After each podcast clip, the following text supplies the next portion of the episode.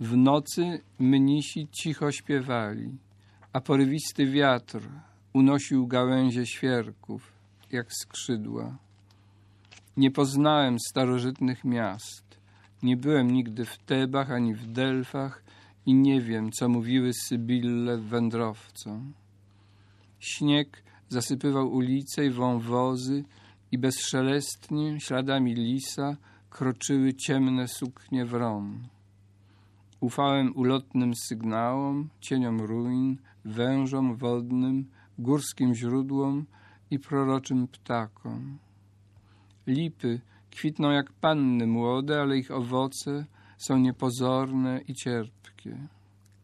Nie w muzyce ani w pięknych obrazach, nie w wielkich czynach i odwadze, i nawet nie w miłości jest mądrość, tylko we wszystkich rzeczach, w ziemi i w powietrzu, w bólu i w milczeniu.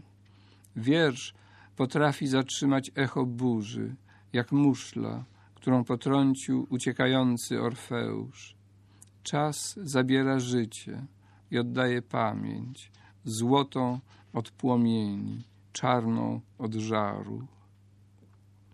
La notte i monaci cantavano sommessi e il vento impetuoso sollevava i rami degli abeti come ali.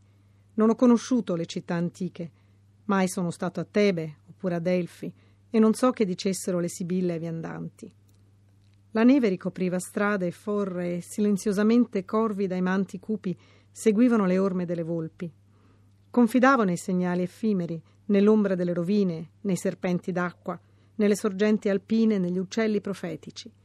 I tigli fioriscono come giovani spose, ma i loro frutti sono modesti e aspri.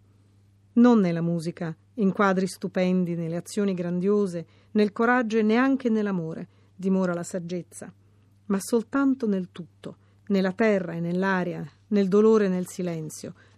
La poesia può trattenere l'eco della burrasca come la conchiglia sfiorata da Orfeo in fuga.